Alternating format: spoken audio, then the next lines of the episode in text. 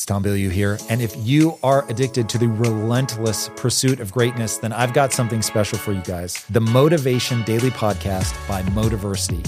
It's your daily fix of motivation, inspiration, and wisdom featuring the best speeches and speakers on the planet.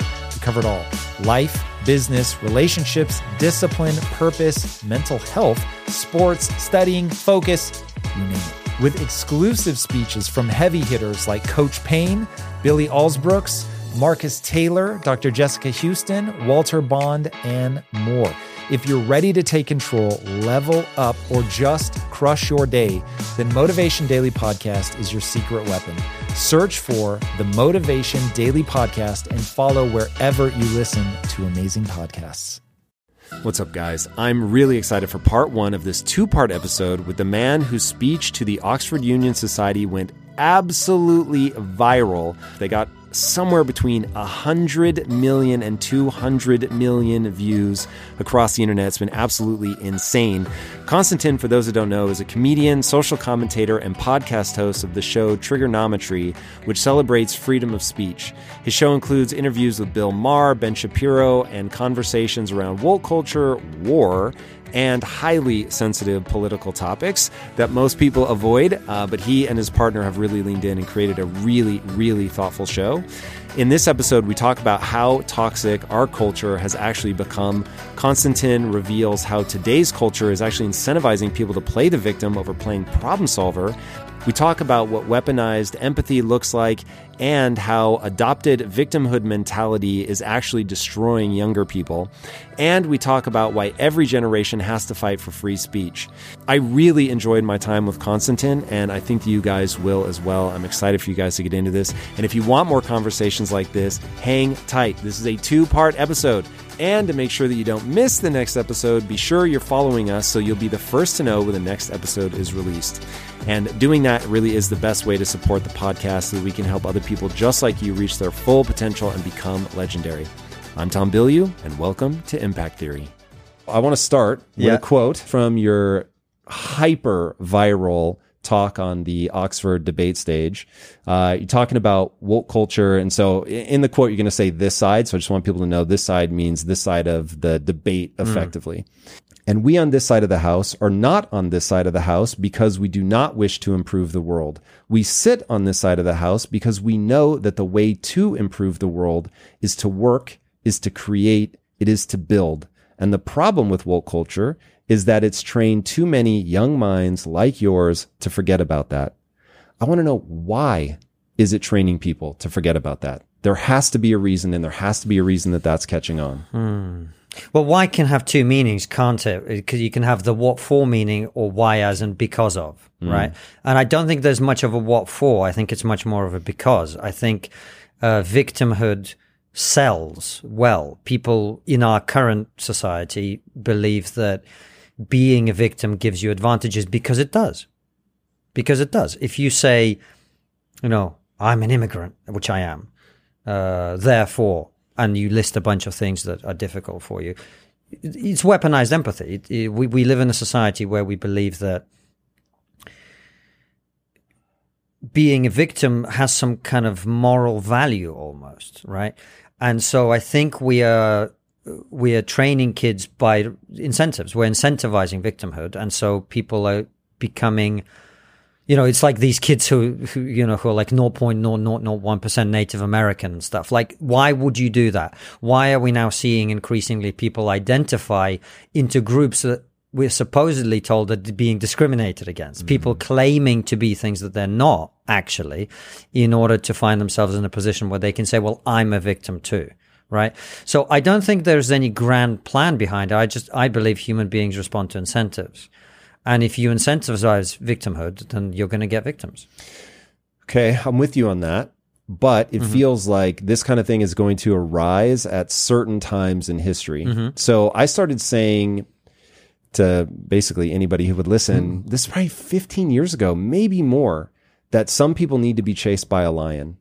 Hmm. And it was me sort of grappling with this idea of people latching on to ideas that felt like there's nothing in your life crowding out you seeking a fight. And because the fight for survival isn't your daily reality and things aren't hard, now all of a sudden you find yourself drifting towards um, things that don't yield the desired outcome because you're not in a life or death situation. And so I'll I'll back that off and say because I'm in business and the business itself is constantly in a life or death situation, you just become so pragmatic. And you have to look at data and you have to look at what is working, what is not working. Mm-hmm. And so there's a quote from Thomas Sowell that I, I've just become obsessed with, which is the last 30 years have been marked by exchanging what worked for what sounds good. Yes. And I'm just like, it, that makes sense. But it like I I want those things to be true. Those things being like some of the ideas of communism and stuff, they really sound awesome. Hmm. But in reality, like the numbers just don't bear it out. And so that idea, I'm I wonder if the ideas of what the what divides the culture war of victim mentality i wonder if those incentives became incentives because we actually have it so good there's no longer a fight that's banging down your door and it almost becomes a a belief system that only people in luxury can have Yes, and so I think there are two parts to it. I think yes, that, and you know, as you were talking, the line that came to me is "life is suffering." I think is that Buddhist? Is that what the Buddhists say? the buddhists certainly say that suffering arises from desire i don't know if they say flat out life is suffering but it certainly sounds Someone like says life is might- suffering. Yeah, the Some- idea is out there The idea is out there that life is suffering, and so if you don't have suffering, then you're going to create it for yourself. And you know, I I don't have a great grand theory of this, but my own experience of life is that the very best things that I've experienced as a result of overcoming adversity. It's the most fulfilling thing, and not least because when you overcome adversity. It gives you the most powerful feeling that you can have uh, that I've ever experienced, which is the the being in control of your life. It gives you the illusion, and it is just an illusion of being in control of your life. And so I think when you don't have that adversity, you're likely to end up in a position where you look for it elsewhere. You look for things to overcome. So yes, prosperity and comfort and safety and all these things that we enjoy in the modern West, I think produce this. But also you hit the nail on the head when you were talking about Thomas Sowell, who's just, I mean, he's a, brilliant He's legit. The the point that you make about substituting things that work for things that sound good is so apt to the current moment because of the internet and because of social media. Hmm. Because a lot of the communication about these issues is a product of a medium which rewards ideas that sound good and punishes ideas that sound bad. If I say to you, you know, what are what are some of the, the things that are that sound good? You know, all things to all people, look after everybody, blah blah blah blah blah. Sounds good. What if I say to you, your life is your responsibility? It's up to you to make what you want out of your uh, opportunities and the difficulties that you experience. No one's coming to save you. No one. Right? We both know this. No one's coming to save you. But it doesn't sound good. It sounds terrible. Um, and so, if you have a system which amplifies ideas that sound good but don't work, that is how you end up in the position that we're ending up in. And increasingly, some of these ideas are beginning to clash with reality. You know, and, and that's really the big narrative collapse that I see coming is at some point these things will get so bad that reality will come and, and slap us in the face very, very hard. Mm. That's my big fear. Yeah. So when I look at what's going on, when when a society gets to the point that we're at where we're just hyper affluent, like even uh, you know, obviously there there is a point where people don't have enough calories, and okay, they have truly fallen off the ladder. But even for people that are in poverty, and I have seen poverty up close. Uh, we were talking before we started rolling. Um, I have gotten to know a lot of people that have grown up in the inner cities. And so I've been inside their homes and I big brothered for a kid, uh, in Compton and South Central. He moved around for eight and a half years. So I really, really got to see it up close. They have refrigerators. They have air conditioning. They have homes, but the neighborhoods are deadly and there, there is fundamental things about it that are completely broken but there are so many luxuries that we take for granted. And so as I was looking at that and I had a thousand employees that grew up in the inner cities and I was like, wow, this isn't a money problem. This is a ideas problem. Mm-hmm. They have a mindset that is moving them backwards. But when I say that, I know how much that riles people up, but it goes back to what you said about it doesn't sound good to say that you're in control, that nobody's coming to save you, but that's what works. Hmm. And so if you take Kobe Bryant's advice, he has, it's rapidly becoming my favorite quote, which is that boos don't block dunks. And the idea that you can get so good at something that people can't stop you from succeeding. Hmm. Now that puts you in a position to be aggressive in skill acquisition. If you mm-hmm. get aggressive in skill acquisition and you meet minimum requirements, there is a certain amount of intelligence, which is why I love that there's a social safety net and I believe in all that. And I think it's mm-hmm. wonderful because there's some people that just aren't going to be able to mm-hmm. compete in that sort of realm. But once you embrace, okay, wait a second, nobody's coming to save me, but I can get so good at something that matters. It could be being a school teacher. It doesn't have to be running a business or whatever, but I can get so good at that thing mm-hmm. that I will always be able to make ends meet. I'll always be able to have a roof over my head, comfort, etc.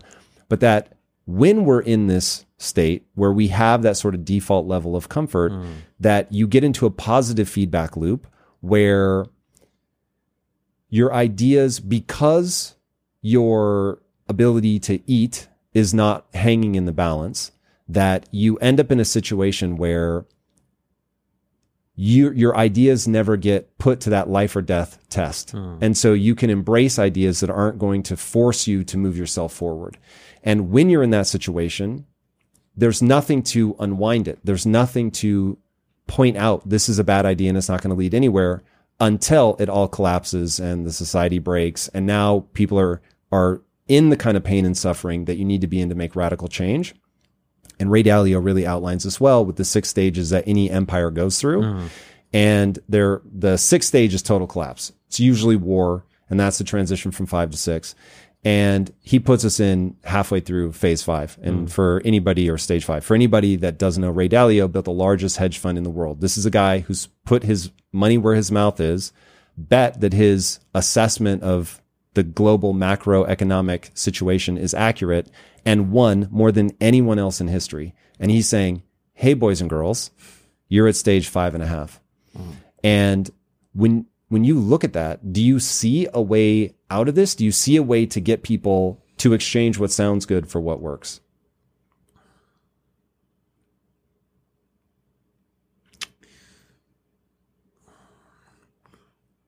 I don't want to give you an answer that sounds good but doesn't work. Um, I don't know Thank is you. the truth, Tom. All I know is what my mission is in this space. That's all. I all all I know is I've got to say what I'm saying. I've got to try and wake people up to make them aware. Is it futile? I genuinely don't know.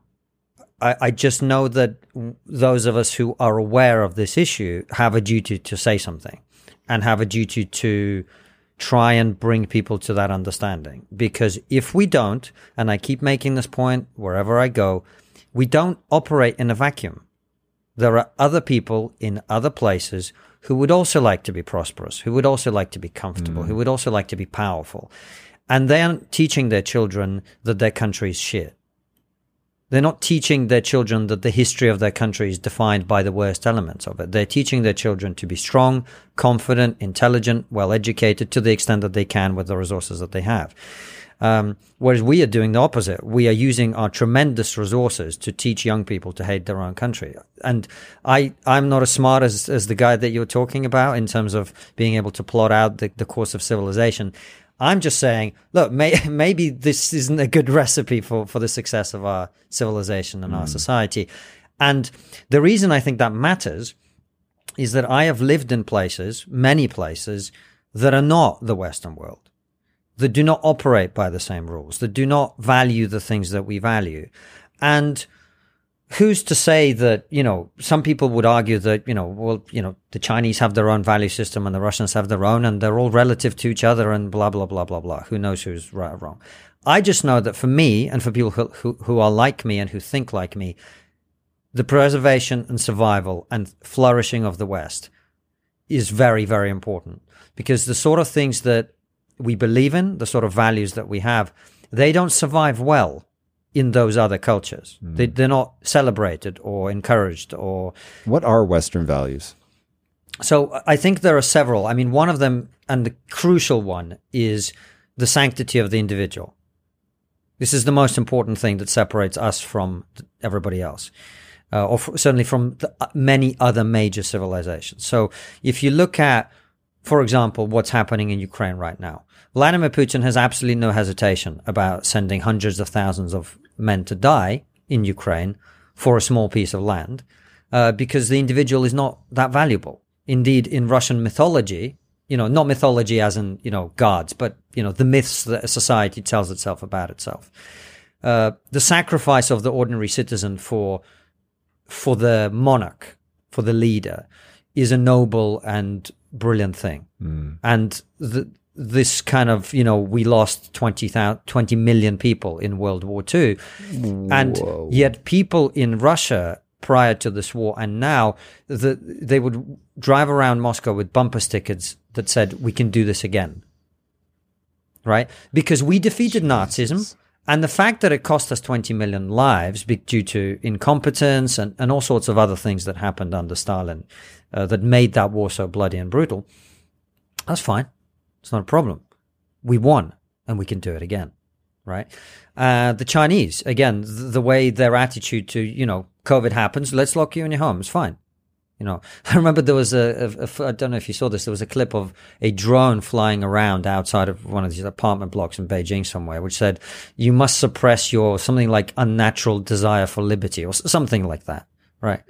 Wow. I, I may be misquoting, but the, the sense This- of it, yeah. the sense was the same. So the, the central thing of Western civilization is, to me at least, that I see, is the idea that you matter. You as an individual matter. Your rights matter. Your you have value in and of yourself by being a human being, uh, in a way that other civilizations don't, because they're much more collectivist in nature. And so sacrificing, you know, it's like if you if you had to cut off a toe to save your whole body that's a good deal, right? And that's how a lot of other cultures think about individual human beings too. We don't. We generally don't. We don't think about it in that way. We we value the individual. Um, and then on top of that, with that comes a whole slew of other things. Uh, if the individual is valuable and is sacred in some way, uh, that means that that individual has a right to express their opinions. They have a right to pursue happiness. This is written into the American Constitution. They they have a bunch of things that they're entitled to do, to speak their mind, to research the things in science that they want to do. And in my view, you know, one of the reasons that we are successful in terms of science and technology is we have the culture that produces better science and technology because of those freedoms, right? And this is the point I've always tried to make to people in the West is like the fact that we sit in this lap of luxury and technological sophistication and advancement and comfort um, is a product of our cultural values and our history. Uh, it's not all about colonialism. It's also about the fact that we had a certain way of looking at the world that was closer to creating the reality that we have than other ways of looking at the world, right? Uh, and it's the preservation of that way of looking at the world that I think is really important. And the part of the problem with what's going on now, and one of the reasons that I oppose, you know, whatever you want to call it, progressivism or wokeness or whatever, is precisely because it is antithetical to those values. Um, you know, the idea, for example, that human beings should be treated on the content of their character is not an idea that really exists anywhere in the in, in the world fundamentally other than the west. Uh, you know the idea in russia the idea that like a gay man is equal to a straight man is absurd. Would never occur to someone to think in that way. Gay people are a minority. Look we don't always have to beat them up but but they're not but they're not real men right? That's a large part of how many people in that country would think um, you know, if you're a Uyghur in China, again, you know, no one cares about your rights. You go in a camp. And uh, what bothers me about what we're doing in Western society is we're undoing this very novel and quite radical idea by human standards that it doesn't matter what your skin color is, it doesn't matter what your sex is. We are going to try to treat each other on the basis of the fact that we're both individuals and connect with each other through our minds and through our hearts without looking at all the superficial meat suit shit that doesn't actually matter. Right? That to me is valuable. And I'm not prepared to be quiet when people try and throw it out the window. It's really interesting. So the fundamental schism being uh, the collective versus the individual is certainly um, an argument that I find very compelling.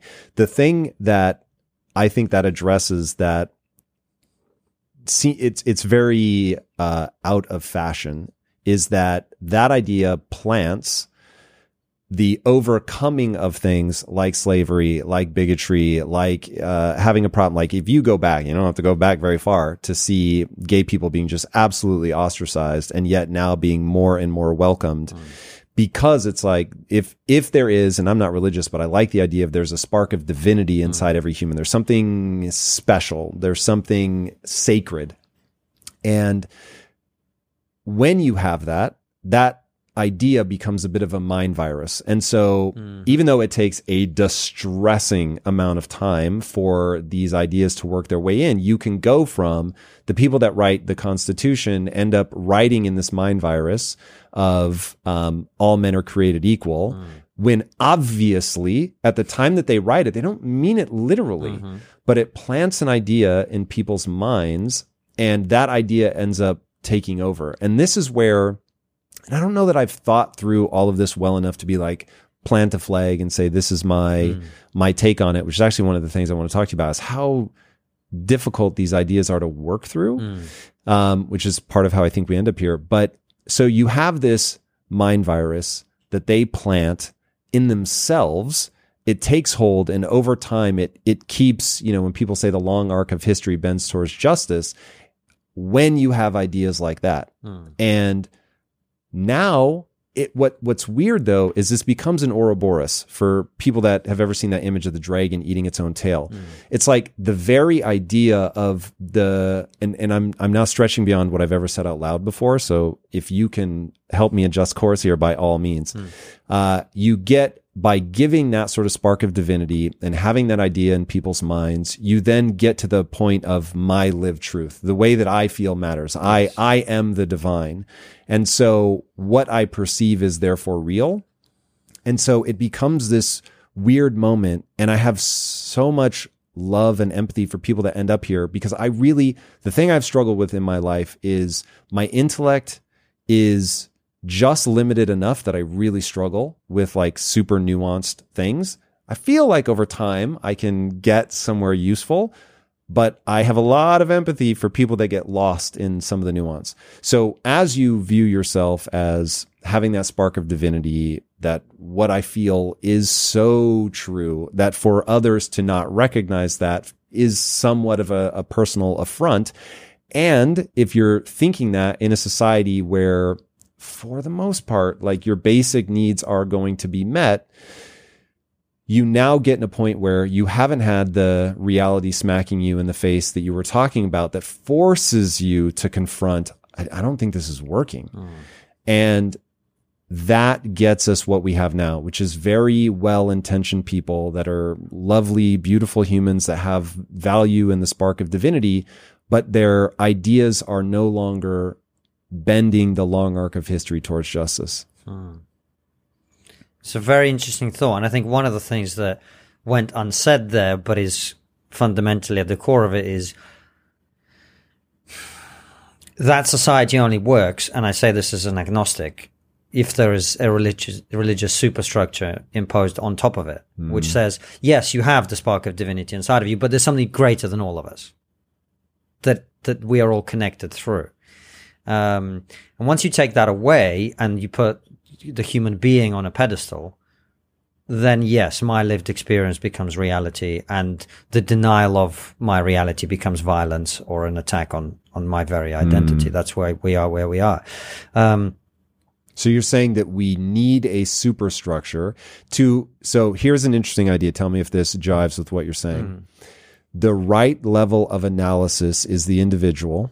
Uh, That's something Jordan Peterson said that really struck me. Hmm. Like as you start to atomize things and think about where should these decisions be made, it mm-hmm. will ultimately come down to the individual. Mm-hmm. I think he's right about that. Certainly in a in a Western context where it's not a collectivist vision, uh, but once you get down to the atomized individual, to avoid sort of ideological chaos, you have to have some sort of superstructure that you exist within. That hmm. superstructure could be um, the Constitution, the the democratic experiment that is the United States. Um, it could be religion, but it has to be something.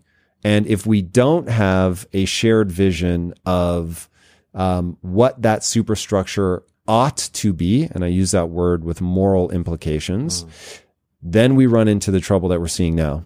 And then you have a very polarized society in which people feel like they're not even living in the same country. Now, do you think each side of that debate is they have their own superstructure and that's what makes them a coherent side?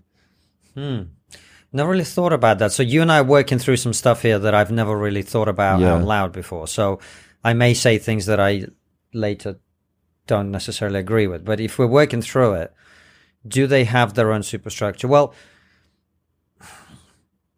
I mean, the the conservative religious right have a, a superstructure, and to a certain extent, would we say that the woke left has a superstructure above it? I mean, you know, I think these these sort of reachings for institutionalized whatever and systemic whatever it, it's a it's an attempt to have a w- world view that is just as faith based as the belief in a in a divine being if you think mm. about it because it's something that exists in the absence of evidence even if there is some evidence for it uh, the argument that the you know the Ibram X Kendi types make is that I mean, it's a circular circular reasoning. You know, the absence of racism is is only a reflection of the fact that someone is being racist but doesn't realize it. That's kind of how that works, right? Um, so I don't know. The problem is that I think you need you need a superstructure that is, in the words of a good friend of mine who's a Cambridge professor, James Orr. We've just released an interview with him. It's brilliant. We need something that's pre-political. and Pre-political? pre-political. And, and that is essentially something that we all take for granted, you know. Um, we don't really seem to have that anymore. And that's why I'm so concerned. You know, I'm neither on the right or on the left, but I, when I see elements of the left go down the path of sort of saying, you know, our countries are terrible, it makes me wonder, well, if you, I don't know if they actually think that, but let's say, let's assume that they do. If you thought that this house was terrible, or that your life was terrible, or that the values of your country were terrible, why would you defend them? Why would you fight for them? Why would you teach hmm. those values and those ways of being to your children? Right? So, if you get to a point where people are no longer willing to understand that while yes, our society is not perfect, it is the best society available, and it is therefore worthy of protecting and defending and growing as a result. Well, then you've kind of got yourself to a position where, you know, I don't see this extreme progressivism as seeking to make America or Britain or the West better. I just see it as attempting to pull things down because they're not good enough. Right? That is a problem. Because you're destroying that superstructure? Uh, well, I think the superstructure's already kind of been destroyed. You're destroying, you're laying the foundations of um, a civilization that is incapable of defending itself. I don't mean physically necessarily. I think if the United States was to be attacked, there would be enough people who'd go and fight to defend it. Yeah, right but now. that's so that's a really interesting moment. And so uh I was literally just taking notes Mm-hmm. on this idea. So I grew up in the 80s. Hmm. Uh, Arnold Schwarzenegger movies were everything. America was great. Your hometown of Russia was bad. Yeah. And it was awesome. And it was awesome because I had clarity. Yeah. I knew that we were the best. Mhm. I knew that you were the enemy. Mhm. And that really gave me an anchor. And we had the same in the Soviet Union, by the way. You were the enemy. Of course. We were the, the great, and we were, and every, everybody was happy. Yeah. So there, there, as I think about what the actual note that I took is too many perspectives coming too fast. And so to your point about social media, what ends up happening is every time you try to anchor, this is my idea, somebody hits you with, no, no, no, that idea doesn't make sense. Yeah. And you're like, oh, damn, they kind of have a point. But now I feel unmoored again. And so then you're like, I just need a team. Just tell me what team I'm on. And this is how you get into the hyperpolarization because mm-hmm. I need. I need there to be a group of thought so I don't have to think through every issue and contend with all the very intelligent arguments coming at me from both sides because there are really smart people on both mm. sides with really compelling arguments. Mm. And one thing I've learned just as an immutable truth, the reason that you end up in a situation where you have really intelligent people coming at things from exactly opposite ends mm-hmm. is that there is truth in both sides. Mm-hmm. And so this is where then I'm like, okay, the superstructure I want for everybody is first principles. What works? What actually, as we get closer to the laws of physics, and we are able to accurately predict the outcome of our behavior and the behavior of others, you know you're getting closer to ground level truth.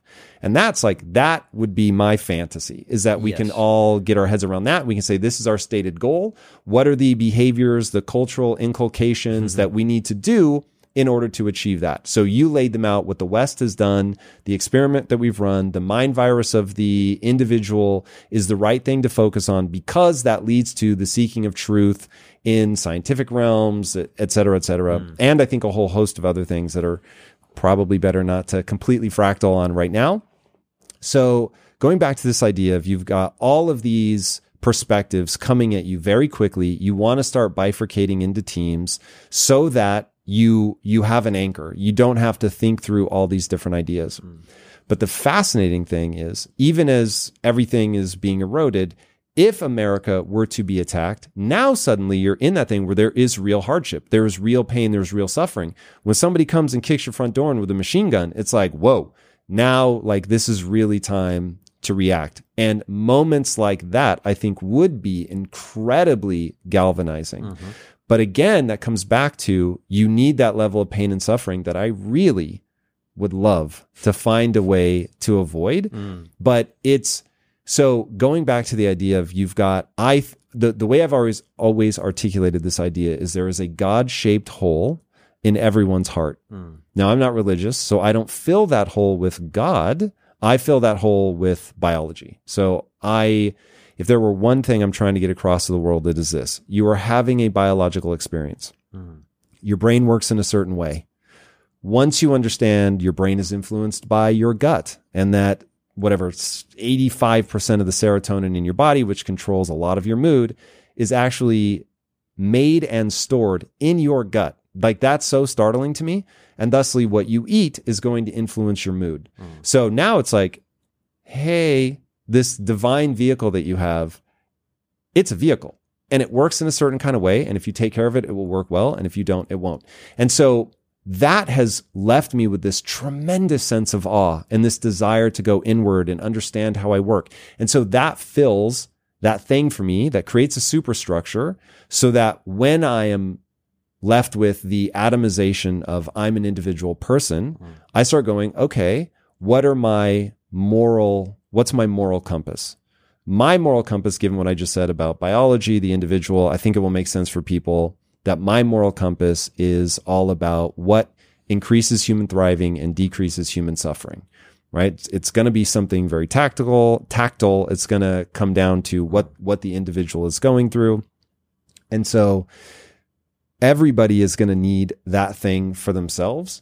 And i don't think they have that clarity in a world where so many ideas are bombarding them so quickly and the world that they are in is relatively affluent mm. and there's nobody with a machine gun knocking on their door. Mm. But any any crisis like that collapses their I- ideology down to getting back to first principles. What works in this moment? What mm-hmm. keeps me and my family safe right here, right now, in this moment? It cuts out all the bullshit. I don't know if that made sense, but If you want a fighting chance against the competition, you need to be using the best technology and platforms in the world like Shopify. For whatever and wherever you want to sell, from launching to going international, Shopify is the global commerce platform that will help you grow at every stage of your business. Shopify is your all in one platform to quickly and efficiently take your business to the next level. Now, I love everything about Shopify because it makes it so easy for you to start, run, and grow your business. It didn't used to be this easy. I'm telling you, back in the day, it was a lot harder. I'm so jealous. Shopify powers more than 10% of all US e commerce because businesses that want to grow quickly and efficiently choose Shopify. Sign up for a $1 per month trial period at shopify.com slash impact, all lowercase. Go to shopify.com slash impact now to grow your business no matter what stage you're in. Shopify.com slash impact. This show is sponsored by BetterHelp. You will never be able to reach your full potential if you are riddled with stress and have a lot weighing on your mind. I can tell you from my own experiences with stress and negative thought loops, you have to find a way to work through whatever it is that's weighing on you if you're going to have any hope of achieving your goals. Therapy can be an option for working through things. And for an online therapy option that is super convenient and flexible, be sure to check out BetterHelp. With BetterHelp, everything is 100% online and getting started is quick and easy. A brief questionnaire matches you with a licensed therapist, and you can switch therapists at any time for no extra charge. Get things off your chest, process through things with BetterHelp. Visit betterhelp.com slash impact theory today to get 10% off your first month. That's betterhelp, H-E-L-P dot com slash impact theory.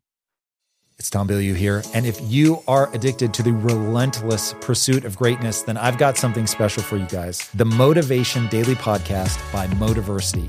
It's your daily fix of motivation, inspiration, and wisdom featuring the best speeches and speakers on the planet. We cover it all life, business, relationships, discipline, purpose, mental health, sports, studying, focus, you name it with exclusive speeches from heavy hitters like Coach Pain, Billy Alsbrooks, Marcus Taylor, Dr. Jessica Houston, Walter Bond, and more. If you're ready to take control, level up, or just crush your day, then Motivation Daily Podcast is your secret weapon. Search for the Motivation Daily Podcast and follow wherever you listen to amazing podcasts. That made perfect sense, except I, I would argue it's not true if you look at what happened during COVID. COVID was, for a lot of people, at least initially, an experience that should have been that thing that you talk about. And actually, I don't know if it was the case here, but in the UK, for the first couple of weeks, it legitimately felt like, wow, we've all got something that is affecting all of us, that is scary, that is dangerous. We don't know how dangerous, we don't know how scary, but what we got to do is work together, look after the vulnerable, you know, pull in the same direction. It was exactly the same here. It it was like that for a few weeks. And then I this is going to sound political, but it's not meant political. It's just a statement of fact. And then BLM happened, mm. right? And then all of the hypocrisies of how we treat different groups and all of that stuff suddenly ruined all of that. That's what I saw right? And this isn't any, this is not even an anti BLM point. It was just like, you can't have everyone locked in their homes for weeks. And then the moment people want to protest about a particular issue, now going outside without a mask and protesting next to other people is a health intervention. But this proves my point. Okay. Because what happened was in the first few weeks, we thought that there was a guy with a machine gun kicking down our door. And then, and then we realized it's actually not as bad as we thought. Right. But because we were saying, "Hey, this is is as bad or worse than you think it's going to be," mm. and so you could get away with give me all the control, the authoritarian mm. control, which we need to get into authoritarianism. Yeah. But but just to finish this point, so uh, you need to give me all the control because this is really bad. But then the reality of it didn't end up being that. Mm-hmm. And so the virus didn't spread, especially when you were outside. Mm-hmm. And so, or didn't spread as fast, it should be very clear. So it didn't spread as fast when you were outside. And so all of the people who were like, oh, but this is going to be crazy. If if you're right, this is going to be a super spreader event, and then it wasn't a super spreader event, and so then it was like, is this as dangerous as we think? Like I remember, dude, washing the grocery bags that would come into my house with sanitizer, sanitizing everything, only buying things that I could that was either prepackaged or that I could sanitize the outside of. I mean, lest people forget how big of a question mark this was. And this is not to take anything away. COVID killed a lot of people, mm. but it wasn't like the Spanish flu of 1918 that killed whatever 50 million people. Mm. So this, you have these moments where you think a guy with a machine gun is kicking down your door or that you're being chased by a lion, but in, in the end, you're not. And so it created this really weird dissonance mm. of people were going into camps, but then they still weren't forced to figure out what actually works. Hmm. And so my thing is mm-hmm. once you start, so I, I, really this idea, and, and now I'm speaking as an entrepreneur, and so I'm I'm just in my zone. Everything up till now is, is me thinking through an idea, and I'm I'm very grateful for people giving me the space to, to process. But now speaking as an, as an entrepreneur, I will just tell you that to build a business, you must become a fiendish prediction engine. You have to get very good at if I do this, mm. I will get this mm. result. Mm. Because if I don't, I can't pay people's salary. So there, there's just a really cut and dry thing. You're dealing with the market. The marketplace does not care about you. Like you just either give something to people that they want more than they want their money, mm. uh, and you can sell it at a profit, or you don't. That's it. It's cut and dry.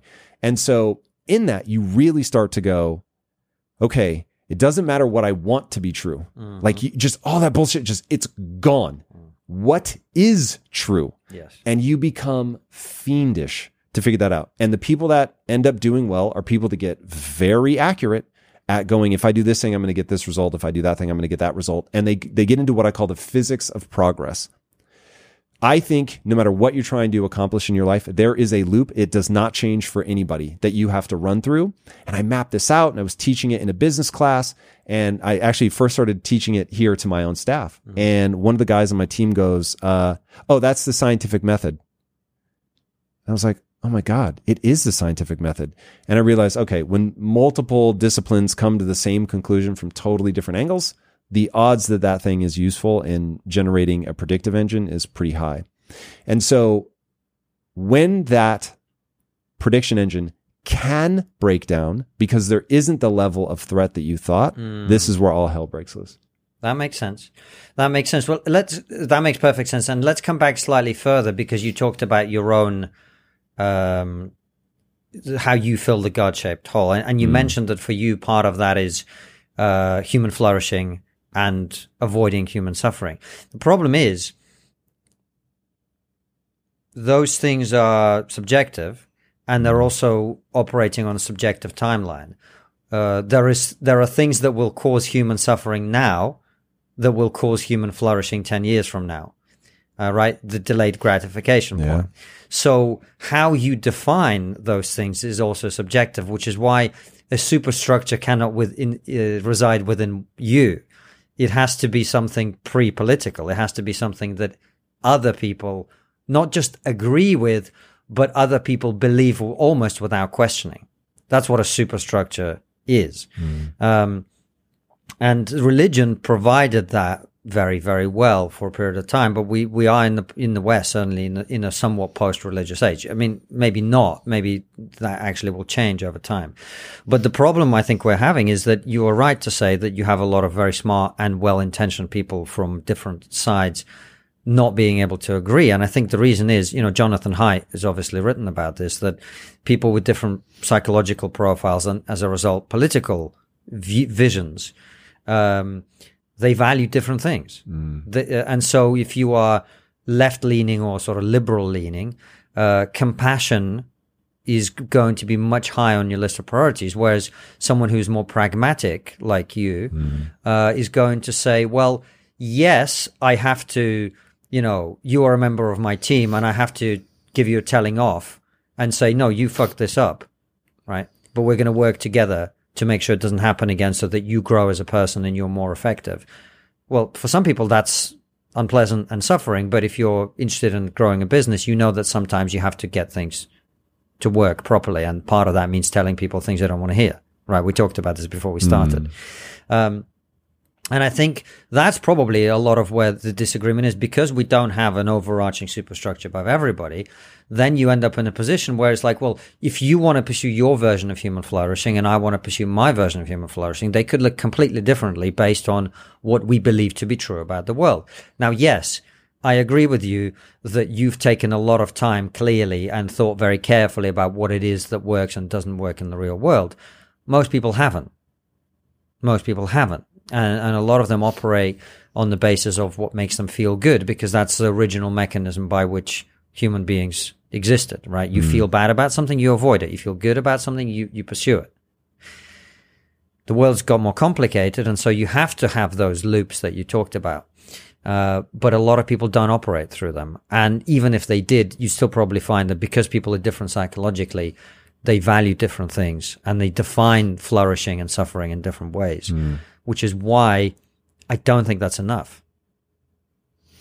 Here's an idea. I would love to hear what you think about this. So, uh, the business world has taught me a lot about human nature. And so I maybe take a slightly different approach to everything that's happening right now. So in a business, you absolutely need uh, two different types. You need a dreamer visionary and you need an executor. And I've seen way too many times really smart people, Konstantin, really smart people. And one of them's a visionary and he thinks the executor's an idiot. And the executor is brilliant and he thinks the visionary is an idiot and you're sitting there watching it going, wait, how, how have you guys gotten this far without realizing it's the tension between the two of you that hmm. actually finds the right path? Hmm. And so in business, it's often talked about as the kite and the string. So if you have a kite that has no string, it just flies off into nothingness, crashes into a tree, falls to the ground, whatever. Mm-hmm. If you have a string without a kite, obviously it just lays on the ground. So you need the two in dynamic tension. And if the kite were angry at the string and thought the string was useless and a fool, and the string thought the kite was, you know, uh, a good for nothing, then it, it it's just mayhem. And that's what I feel like is happening politically. And dude, I'm not a political person. I never thought I would ever have a conversation like this, or I would ever need to think through these problems.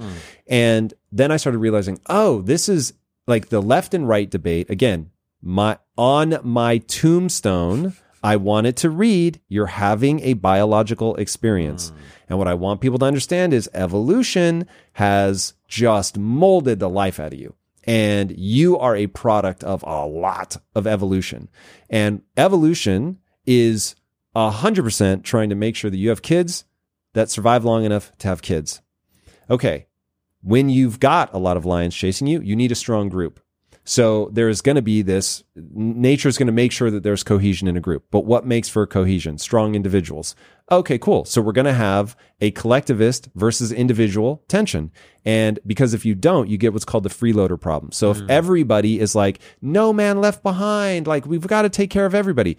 From an evolutionary standpoint, you just created a game theoretic gap and somebody's going to go, oh, word? Nobody left behind? I'll be chilling here. Go get me some food, bring it back group says you have to take care of me all is well. And so if you had that then everybody everybody becomes the freeloader and then you die off. So you have to have this countervailing force mm-hmm. that's like no way. Like i i will take care of you but i need to know that you're going to take care of me too the next time. And so now you've got the tension between the two. You've got somebody who's like saying hey you're accountable for everything. Your life is your choice. Nobody's coming to save you. You better get out there and hunt. Then you've got somebody else that's like, yo, you can't be like that. You have more than you can eat. Come on, share with the group. And so when you get the dynamic tension between those two, you have a functioning society. Mm-hmm. But when you have each side going, you're an idiot. You don't belong here. My way is the only way. Mm-hmm. It devolves into madness. Yes. And so I will point people back to being an entrepreneur, which I did not plan to quote on this so much. Ray Dalio, guy I mentioned earlier, builds the largest hedge fund in the world billions and billions of dollars. This guy's crazy. His success is ridiculous. And it's all on the back of this horrendous failure. And so he's probably mid 30s. He's the wonderkind. Like he's just the guy. And he's killing it. And he lays out this whole strategy and he tells the world, like, this is what's going to happen. He puts all in on it. Chips start going his way. He looks like a genius and then it stalls and it doesn't go his way and he loses everything man he goes from being ultra wealthy to having having to borrow money to pay rent and put groceries on his kids table i mean just the most catastrophic fall you can imagine and so he's like okay I'm going to start all over again and I'm going to reboot everything. But I'm going to have one guiding force, and that is the recognition of the fallibility of my thinking. Mm-hmm. And I am no longer going to see myself as super smart. I'm going to see myself as somebody who absolutely must cultivate in others the willingness to tell me when I'm wrong hmm. and why I'm wrong. And so this got me obsessed with free speech. Hmm. So I think that we are all, no matter how smart you are, literally, no matter how smart, you're going to be blind to something. 100%. And if you don't live in a world where people can tell you, are encouraged that you invite them to tell you where you're wrong, you will implode at some point. Do you know what I do with my guys at TRIGGERnometry? I'm always starting arguments. I'm always like, so what do you think about this? No, but I can see you don't quite agree with me. And, and I do this all the time. And w- this is the beauty of what, you know, we have me, Francis, and our producer Anton, the, the, like the core team, and then a bunch of other people. And that's what I've always tried to do because while it's very tempting to think I'm a very smart person, I also recognize the different perspectives and people, you know, I, you said the biological experience. I mean, the biological experience can drive you into all sorts of cul-de-sacs, both intellectually and emotionally, right? Um, so that is, I couldn't agree with you more, man. It's so important that we are able to challenge ourselves and be challenged by others. Um, to me, uh, I, I don't actually know a lot about leadership because it's a new thing to me having our team. And but it's something I've thought often about which is I think uh, you know that's such a a difficult balance to strike between being a strong confident assertive leader who who who has vision and takes the team forward but also someone who can uh, not only just hear feedback but actually encourage it so that it's given in the first place. And that's that's kind of what I've always tried to work on since you know I remember when we we were about to hire our first uh, staff member I was dreading it. I because I knew I wasn't prepared. But there's only one way to prepare, which is to do it, right? Um, so yeah, and free speech is is br- to broaden it out as you have. I think that's right. Um, and that is why you know the scientific progress we talked about earlier is a product of that because it's it's the ability to challenge ideas. How much would you give up for free speech? How far would you let people go? Well, it depends what you mean because uh, I, for example, you know, in certain countries in Europe, it is illegal to deny the Holocaust, right? Um, In Konstantin land, in is that is that okay? Denying the Holocaust? Yeah. It is to me, yeah. And you know, I have family who who di- who've died in, in that war and who were Jewish. Um, I don't personally want to. That, but but we we've got ourselves into a bit of a confusion as a society because people confuse, uh, you know, you won't have a Holocaust denier on your podcast. That means you don't believe in free speech. Uh, That's a slightly different conversation. right? But I do think people should be allowed. it- look, this isn't a popular view, particularly. Uh, as someone who has experienced racism, I don't think it should be illegal to be racist, right? To say racist things. Right? It should be illegal to discriminate against people because of their race in employment and in education or wherever. But people should be allowed to have and express pretty much any opinion, in my view. I recognize that's not how other people think. Um, Do you think that's a like if if the scales had to tip one way or the other, do we lean more towards people believing in free speech now in the West or away from it? Well, I, I think the scales is the wrong metaphor because I think there's some people who very strongly feel free speech is important, and there are mm. also some people who feel very strongly that feelings and you know protecting people from hearing things they don't like is very important. So I don't know what the balance of that is because I think those camps are almost separate. They're not even on the same scale to some extent, right? Um, I think if you were to poll the ordinary person, it depends country by country. I mean, in the UK uh, we have laws against. Uh, we have law. It's illegal in the UK to be grossly offensive. That freaks me out. It freaks me out. When did that happen? Uh, I believe it was brought in under the Blair government. I don't quote me on this. I could be wrong, but that's fairly recent, Right. actually. Yeah, yeah. Uh, so between 97 and 2010, it would have come across, come in at that point, maybe even before, but it was never really robustly enforced if it had been in place. So Hmm. don't quote me on it, but it, it, it's, it's a relatively new occurrence. Right. It's not from ter- the 1800s. I, I don't believe so. And if it is, I don't recall, you know, when I was growing up in the UK, I don't remember hearing about people being, you know, prosecuted or arrested or even having the police visit them for things that they said. And, and now it's, it happens. Hmm. And it freaks me out. You're right. And it should. It should freak us out. Yeah. Where do you think that where where does the denial of free speech go? Well, you charted it perfectly yourself. If we cannot challenge bad ideas, bad ideas thrive. And when bad ideas thrive, that disconnect between reality and ideas gets wider and wider. And then you've, you and I have both, I think, explained where that leads. Uh, it leads to, to you know, the, the, the clash with reality. I mean, you can believe that gravity is not real as long as you want, but when you jump out of a window, you're going to find out. Talk to me about Russia because I think there's another element to this where um, I watched the movie uh, Chernobyl and it really freaked me out. Like how being watched all the time, knowing that there are certain things that you can say and can't say, like what it does to the psyche and how um, it can lead to a nuclear disaster because you're not able to speak up. You're not able to just plain say, "Hey, asshole!" Like I can't do that because this is going to fucking melt down. Yeah. Um, you were born in Russia. What what does it do? Like to the vibe? I'm not sure what the right word is to use, but like, what does it do to the society when people aren't able to just be open and honest? Because there's really like fear of punishment. Hmm.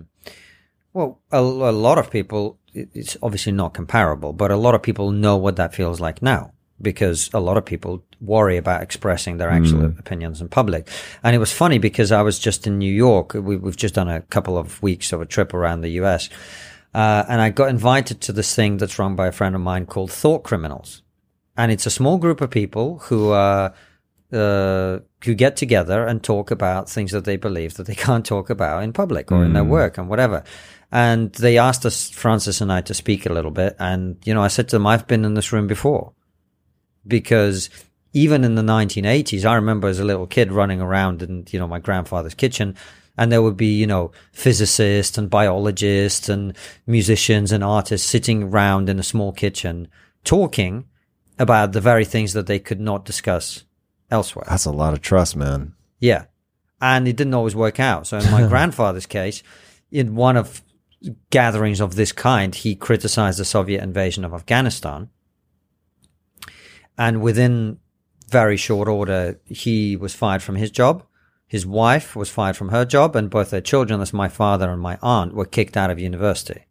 He had the KGB search his house. Uh, they found a uh, radio receiver that he used to listen to uh, BBC World Service and Voice of America, and you couldn't. You were you were not allowed to. This was uh, a terrible crime, uh, and so eventually, that's actually in part why I ended up in England because he couldn't remain in the Soviet Union, and as it was sort of tapering out at the end, he left and went to the UK. And then when my parents had a bit of money, they sent me to boarding school to England to be there.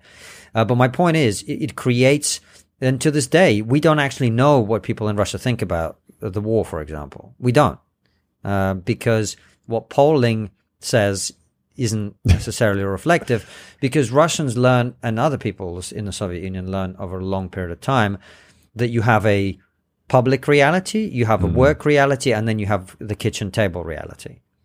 And some of these can be in complete contradiction to each other. Mm. Um, and it, it creates a culture of fear in which, as you say, people are afraid to speak up. People are afraid to take initiative. That's the worst thing. Imagine a business where people don't take initiative because they're mm. afraid. How, if you, you have a bunch of people working for you, how bad would the product that you produce be if none of them ever felt able to say, actually, why don't we do it like this? Let's try that. Hmm. You see what I'm saying? Oh, if, yes. if everybody was constantly worried about protecting their job and therefore didn't innovate, didn't do anything different, didn't try things, didn't challenge authority, didn't challenge the people above them, and so on, hmm. like that, it's a very stifling atmosphere, and it's extraordinary to me how successful the Soviet Union was in competing with the world superpower in spite of that system. It shows you the incredible talent and intellect of the people of the former Soviet Union, who really, uh, you know, punched above their weight, in my opinion, mm. given the terrible structures that they were operating in. If you strive to perform your best in life, bringing your energy and abilities into everything you do, then it only makes sense that you would want to be out on the road with that same power, agility, and performance that everyone expects from you. And there's no better option than the most desirable, advanced, and dynamically capable SUV yet, the third generation Range Rover Sport. You guys know I love staying on the cutting edge with technology, and the Range Rover Sport's cabin features advanced technologies such as active noise noise cancellation, and cabin air purification, a must, offering you and your family and friends new levels of comfort and refinement while traveling. The Range Rover Sport provides an instinctive drive with engaging on road dynamics and redefines sporting luxury for the power, agility, and performance you demand in every area of your life. Explore the Range Rover Sport at LandRoverUSA.com. That's LandRoverUSA.com.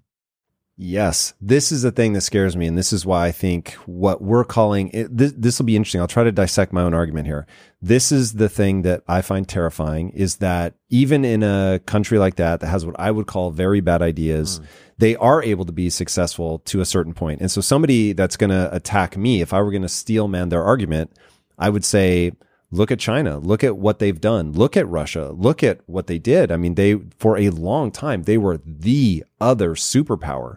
And yes, they've had sort of a blip and for a while they struggled, but it's like, you know, they're kind of coming back. Like, you, depending on how you look at what Putin is doing, he's, God, this is not me saying this. I want to be mm. very clear, but like reunifying, mm. you know, the, the country or however it's thought of. And so as somebody who has read the Gulag Archipelago, who's read um, Mao, the Unknown Story, who's read the Red Famine, Jesus, uh, it really is it's really distressing depending on what it is that you value because this stuff will go on for a long time. Like a lot of people died in the Red Famine, but the country didn't go away. Mm-hmm. Like they still, like they managed to like, you know, figure some things out and keep going. And even when the Soviet Union fell, it's not like Russia fell into the sea. Like they, you know, they build back and countries fragment, but they start doing their own thing. And so it really comes down to what vibe do you get when you think about, and I'll just make this about work, as you were talking, I was like, oh man, that's actually a really good analogy. The way that I view what happens when you lose free speech is what most people experience every day at work, mm-hmm. where, oh, think about how much, like, you think your boss is an idiot, but you're like, I can't say anything because if I do, then I'm going to get fired or whatever. That's what it would be like. And so I don't know why people are racing towards it when they're busy hating their job and they mm. think, you know, they work for a moron, but they can't say anything and they complain about it and they want out and they want to do their own thing. But yet there's like this cultural movement that will yield the same result. So in at Impact Theory, dude, you can't imagine how many times to my own team I've given the speech. Nobody here is above criticism, least of all me. Mm. I am not smart enough to take us where we want to go. I need people to tell me when I'm going awry. I need people like you are literally being hired for two things. Are you willing and able to make decisions and stand by them? And can you speak to power? Hmm. Because if you can't speak to power and you're not willing to tell me what you really think, we're going to crash and burn. Have you heard about um, South Korean Airlines and how they used to have the worst safety record in in the entire industry? Okay, this is crazy. This, this, to me is what happens when free speech goes away. So they have a cultural thing there where you respect your elders. Yes. So if the captain outranks you and you're in the plane uh, and you're the co-pilot and something's going wrong, you can make suggestions, but you can't like snap them out of it. And so they have these black box recordings. Do this eerie. They did this whole uh, documentary of black box reenactments mm. uh, of these famous plane crashes, and there were a couple in there from South Korea. And it goes like this uh, excuse me, pilot, um, do you think we're getting a little close to that mountain? No, no, no, everything's fine. Uh, excuse me, sir, could it be possible that if we were to pull up that we'd be in a better situation. I told you to maintain your course. They are careening towards a fucking mountain, man. They eventually crash into that mountain. And at no point does the co pilot go, Hey, motherfucker, we're going to run into the mountain and we need to pull up. What the fuck are you doing? And that to me is when you lack free speech, you get Chernobyl. Watch it if you haven't. You get South Korean Airlines. They finally had to do this whole like cockpit protocol where in the cockpit you could absolutely, it did not matter. Hierarchy was gone. So whatever, like before you clock in, whatever deference you're showing somebody, the second you clock in, that goes away. Mm. You've got to say exactly what you think is true. You've got to be assertive. You've got to be willing to call it. Mm. And I was just like, wow, like there are real consequences when people aren't, for whatever reason, compelled to say what they think is true. And the most beautiful illustration of that is the movie Crimson Tide. Have you ever seen it? I have, but a long time ago. Denzel Washington and uh, Gene Hackman, I think. Yes. And that's the whole plot of the movie. It's the captain of the boat and his XO, and there's a decision to be made. And the XO is doing everything he can to prevent a bad decision from being made by the captain, who's chosen a particular path to pursue. And the entire movie is about that fact. And at, at the end, the way that that whole thing is shown as being the, the true value of not just free speech, but honor in that whole system is uh, what happens is they end up not launching nuclear weapons at my boys, uh, as it was a Cold War movie. And it turns out to be the right decision. However, there is a mutiny aboard a nuclear submarine, which is a pretty big fucking deal, Woof. right? So there is some kind of investigation, and the captain is questioned about what happened, but his XO is not in this courtroom, the military court martial, or whatever it is. And they bring in Denzel Washington, who's the XO, and they say, and you know, we've made a decision, something like this. And he goes, What, without my testimony? And they say, you know, Captain Ramsey, who's the captain of the boat, I've known him for 30 years. You know, we don't, we don't need to, we don't need to mistrust him, right? And the point is that at the end of that whole process, the captain who fought so hard to have his decision implemented knows he fucked up and he's willing to admit it. That's the whole point of the movie, right? And it ends by, I think, the final shot of the thing is, uh, since then, they've changed the protocol on the submarines so hmm. that you can't you need i think you know they've changed the whole thing basically right? So you no longer have that conflict which is exactly what you're talking about hmm. right? A situation someone speaks up that speech is eventually heard. People cling more to what's important th- over what is in their own personal interest right? Hmm. Because there's a bigger thing at stake uh, and lessons are learned that's that's like the whole thing in in a movie. That's why free speech is important because it hmm. prevents you from making mistakes in the future.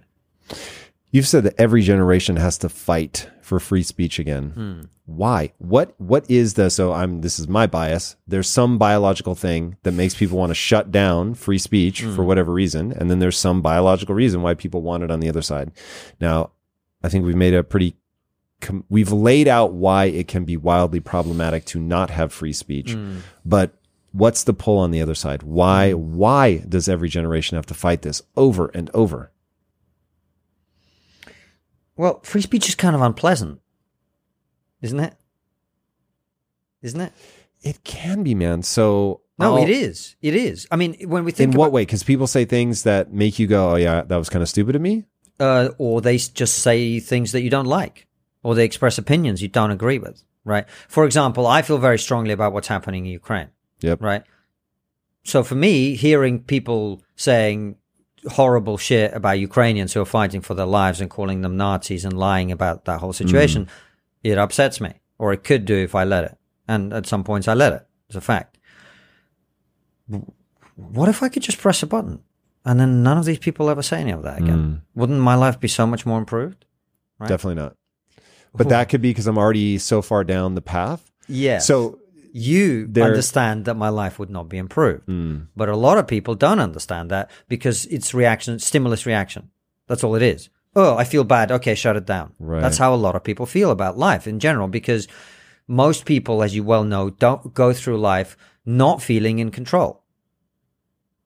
And so when a thing happens that you don't want to experience, that's what happens. Mm. That's what it's it's a, quite a natural instinct. And so in many ways I would argue free speech is very unnatural. It's a very unnatural thing and that's why it has to be fought for repeatedly because people it's always tempting to go to shut it down. I don't like to. I don't want to hear this. Mm. You know. Uh, and also, you know, if your ego is invested, this is the hardest thing for people who do what you do, do what I do. You know, whether you run a small YouTube channel or a massive business, everyone has an element of ego that takes ages to get rid of. You know, to process and to to and so it's a it's a challenge to your ego to have people challenge the things that you uh, are, are, are saying or believing or thinking. And it's only when you transcend that and you go, this is about something bigger than me. This is what you said about the speech you give your team, right? You said, if we're going to get to where we want to go, Mm-hmm. Then you have to be able to challenge me. But if all we're trying to do is get to where I want to go, maybe I don't need to hear your crappy opinion about how I'm doing it. Or maybe I just need you to suck up to me so that we carry on doing stuff that makes me feel good. An owner will never do that. Eh, a successful owner will never do that because they know that at the end of the day, the rubber meets the road. If you get a company, I guess, that's like finally hit escape velocity and it's just making enough money, then you can start being stupid. But this is why the average company now stays in the S&P 500, I think for 12 years. It used to be 61. Right. If you made it to the S&P 500, baby, gravy train, 61 years, now 12. Yeah. Bananas. So anyway, there's just a death spiral that happens when you uh, want people to suck up. It's really interesting. So I came to being a CEO through a very weird way. I started as a copywriter, worked my way to partner in one company, then tried to quit that company, and so they made me an equal partner in the next company. Long story. My audience has heard me tell the story a thousand times, uh, and so that I was like, I clawed my way to the top in in a very uh, emotionally difficult environment that was the intellectual equivalent. I want to start with Yeah. a quote from your hyper viral talk on the Oxford debate stage. Uh, you're talking about woke culture. And so in the quote, you're going to say this side. So I just want people to know this side means this side of the debate effectively. And we on this side of the house are not on this side of the house because we do not wish to improve the world. We sit on this side of the house because we know that the way to improve the world is to work, is to create, it is to build. And the problem with woke culture is that it's trained too many young minds like yours to forget about that. I want to know why is it training people to forget about that? There has to be a reason and there has to be a reason that that's catching on. Hmm. Well, why can have two meanings, can't it? Because you can have the what for meaning or why as and because of, right? And I don't think there's much of a what for. I think it's much more of a because. I think uh, victimhood sells well. People in our current society believe that being a victim gives you advantages because it does. Because it does. If you say, you know, I'm an immigrant, which I am, uh, therefore, and you list a bunch of things that are difficult for you, it's weaponized empathy. It, it, we, we live in a society where we believe that being a victim has some kind of moral value almost, right? And so I think we are we are training kids by incentives. We're incentivizing victimhood, and so people are becoming you know, it's like these kids who, who you know, who are like 0.0001% Native American and stuff. Like, why would you do that? Why are we now seeing increasingly people identify into groups that we're supposedly told that being discriminated against? People claiming to be things that they're not actually in order to find themselves in a position where they can say, well, I'm a victim too. Right. So I don't think there's any grand plan behind it. I just, I believe human beings respond to incentives. And if you incentivize victimhood, then you're going to get victims. Okay, I'm with you on that. But it Mm-hmm. feels like this kind of thing is going to arise at certain times in history. Mm-hmm. So I started saying to basically anybody who would listen, Mm. this is probably 15 years ago, maybe more, that some people need to be chased by a lion. Mm-hmm. And it was me sort of grappling with this idea of people latching on to ideas that felt like there's nothing in your life crowding out you seeking a fight. And because the fight for survival isn't your daily reality and things aren't hard, now all of a sudden you find yourself drifting towards um, things that don't yield the desired outcome because you're not in a life or death situation. And so I'll I'll back that off and say because I'm in business and the business itself is constantly in a life or death situation, you just become so pragmatic.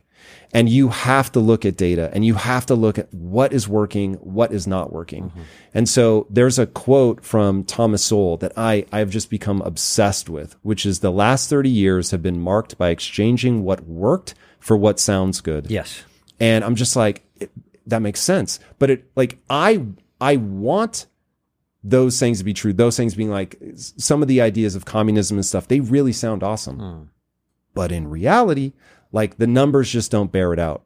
And so that idea, I'm, I wonder if the ideas of what the what divides the culture war of victim mentality i wonder if those incentives became incentives because we actually have it so good there's no longer a fight that's banging down your door and it almost becomes a a belief system that only people in luxury can have Yes, and so I think there are two parts to it. I think yes, that, and you know, as you were talking, the line that came to me is "life is suffering." Is that Buddhist?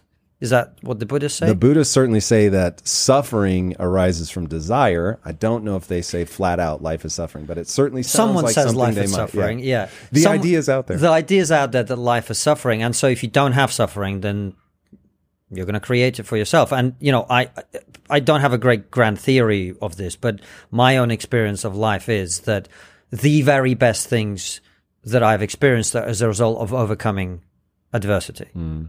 It's the most fulfilling thing, and not least because when you overcome adversity.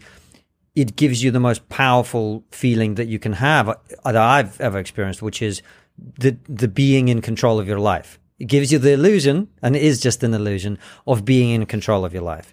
And so I think when you don't have that adversity, you're likely to end up in a position where you look for it elsewhere. You look for things to overcome. So yes, prosperity and comfort and safety and all these things that we enjoy in the modern West, I think produce this. But also you hit the nail on the head when you were talking about Thomas Sowell, who's just, I mean, he's a, brilliant is legit. The the point that you make about substituting things that work for things that sound good is so apt to the current moment because of the internet and because of social media. Hmm. Because a lot of the communication about these issues is a product of a medium which rewards ideas that sound good and punishes ideas that sound bad. If I say to you, you know, what are what are some of the, the things that are that sound good? You know, all things to all people, look after everybody, blah blah blah blah blah. Sounds good. What if I say to you, your life is your responsibility? It's up to you to make what you want out of your uh, opportunities and the difficulties that you experience. No one's coming to save you. No one. Right? We both know this. No one's coming to save you. But it doesn't sound good. It sounds terrible. Um, and so, if you have a system which amplifies ideas that sound good but don't work, that is how you end up in the position that we're ending up in. And increasingly, some of these ideas are beginning to clash with reality. You know, and, and that's really the big narrative collapse that I see coming is at some point these things will get so bad that reality will come and, and slap us in the face very, very hard. Mm. That's my big fear. Yeah. So when I look at what's going on, when when a society gets to the point that we're at where we're just hyper affluent, like even uh, you know, obviously there there is a point where people don't have enough calories, and okay, they have truly fallen off the ladder. But even for people that are in poverty, and I have seen poverty up close. Uh, we were talking before we started rolling. Um, I have gotten to know a lot of people that have grown up in the inner cities. And so I've been inside their homes and I big brothered for a kid, uh, in Compton and South Central. He moved around for eight and a half years. So I really, really got to see it up close. They have refrigerators. They have air conditioning. They have homes, but the neighborhoods are deadly and there there is fundamental things about it that are completely broken. Hmm. But there are so many luxuries that we take for granted. And so as I was looking at that and I had a thousand employees that grew up in the inner cities and I was like, wow, this isn't a money problem. This is a ideas problem. Mm-hmm. They have a mindset that is moving them backwards. But when I say that, I know how much that riles people up, but it goes back to what you said about it doesn't sound good to say that you're in control, that nobody's coming to save you, but that's what works. Mm. And so if you take Kobe Bryant's advice, he has, it's rapidly becoming my favorite quote, which is that boos don't block dunks. And the idea that you can get so good at something that people can't stop you from succeeding. Mm. Now that puts you in a position to be aggressive in skill acquisition. Mm-hmm. If you get aggressive in skill acquisition and you meet minimum requirements, there is a certain amount of intelligence, which is why I love that there's a social safety net and I believe in all mm-hmm. that. And I think it's mm-hmm. wonderful because there are some people that just aren't going to be able to mm. compete in that sort of realm. But once you embrace, okay, wait a second, nobody's coming to save me, but I can get so good at something that matters. It could be being a school teacher. It doesn't have to be running a business or whatever, but I can get so good at that thing mm-hmm. that I will always be able to make ends meet. I'll always be able to have a roof over my head, comfort, etc. But that when we're in this state where we have that sort of default level of comfort, mm. that you get into a positive feedback loop where your ideas, because your ability to eat is not hanging in the balance, that you end up in a situation where you, your ideas never get put to that life or death test. Hmm. And so you can embrace ideas that aren't going to force you to move yourself forward. And when you're in that situation, there's nothing to unwind it. There's nothing to point out this is a bad idea and it's not going to lead anywhere until it all collapses and the society breaks. And now people are, are in the kind of pain and suffering that you need to be in to make radical change. And Ray Dalio really outlines this well with the six stages that any empire goes through. Mm-hmm. And there, the sixth stage is total collapse. It's usually war, and that's the transition from five to six. And he puts us in halfway through phase five. And mm. for anybody or stage five, for anybody that doesn't know, Ray Dalio built the largest hedge fund in the world. This is a guy who's put his money where his mouth is, bet that his assessment of the global macroeconomic situation is accurate and won more than anyone else in history. And he's saying, Hey, boys and girls, you're at stage five and a half. And when, when you look at that, do you see a way out of this? Do you see a way to get people to exchange what sounds good for what works?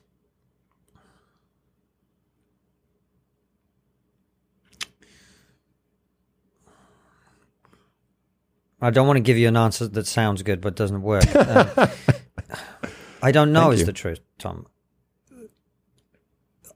All I know is what my mission is in this space. That's all. I all all I know is I've got to say what I'm saying. I've got to try and wake people up to make them aware. Is it futile? I genuinely don't know. I, I just know that those of us who are aware of this issue have a duty to say something and have a duty to try and bring people to that understanding. Because if we don't, and I keep making this point wherever I go, we don't operate in a vacuum. There are other people in other places who would also like to be prosperous, who would also like to be comfortable, mm. who would also like to be powerful. And they aren't teaching their children that their country is shit. They're not teaching their children that the history of their country is defined by the worst elements of it. They're teaching their children to be strong, confident, intelligent, well educated to the extent that they can with the resources that they have. Um, whereas we are doing the opposite. We are using our tremendous resources to teach young people to hate their own country. And I, I'm not as smart as, as the guy that you're talking about in terms of being able to plot out the, the course of civilization. I'm just saying, look, may, maybe this isn't a good recipe for, for the success of our civilization and our hmm. society. And the reason I think that matters is that I have lived in places, many places, that are not the Western world, that do not operate by the same rules, that do not value the things that we value. And who's to say that you know some people would argue that you know well you know the chinese have their own value system and the russians have their own and they're all relative to each other and blah blah blah blah blah. Who knows who's right or wrong?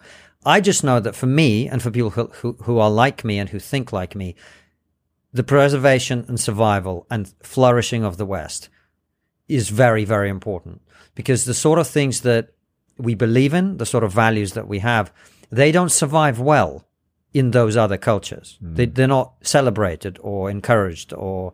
What are Western values? So I think there are several. I mean, one of them, and the crucial one, is the sanctity of the individual.